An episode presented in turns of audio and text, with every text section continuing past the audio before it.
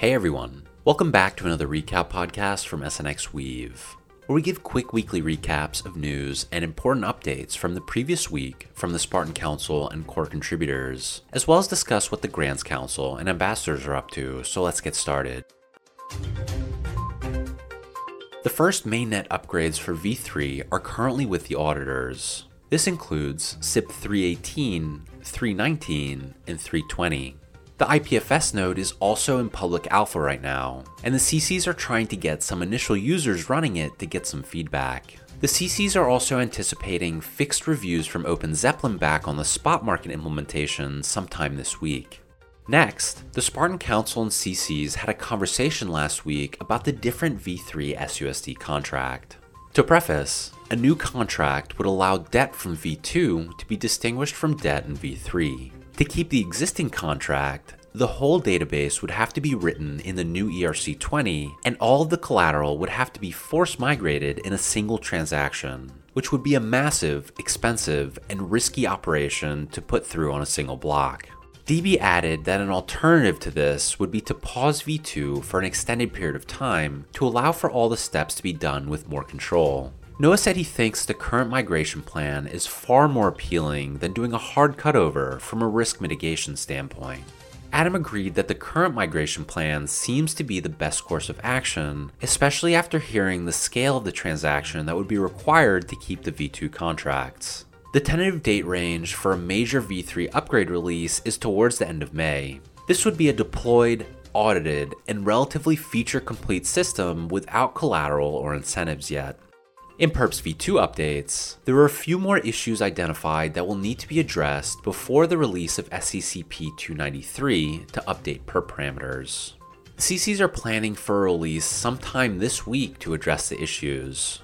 Also, Perps Watcher is now live at watcher.synthetix.io, which shows active trades and current positions of different wallets, so be sure to check it out. There were also a couple of SIP presentations last week, so let's briefly review them. The first was SIP 321 for assorted core system improvements. This SIP, presented by Noah, proposes adding various improvements to the core system which will improve overall user and developer experience. The first one of these fixes is better methods to return addresses of the stablecoin and Oracle Manager. This is necessary because the v3 architecture relies on proxy routers, and the stablecoin and Oracle Manager have their own, which is different from the core system proxy router. This fix would streamline the process for integrators. Next, the constant node to the Oracle Manager will streamline the creation of test scenarios, but has production use cases as well, such as ensuring that a minimum price would be returned in combination with a reducer node. This is mostly a useful feature for testing, but there could be some potential use cases outside of testing, although it's not something that would be used in typical markets. The create account method, which does not require a requested account ID parameter, automatically generates a valid account ID, creates the account, and returns the ID.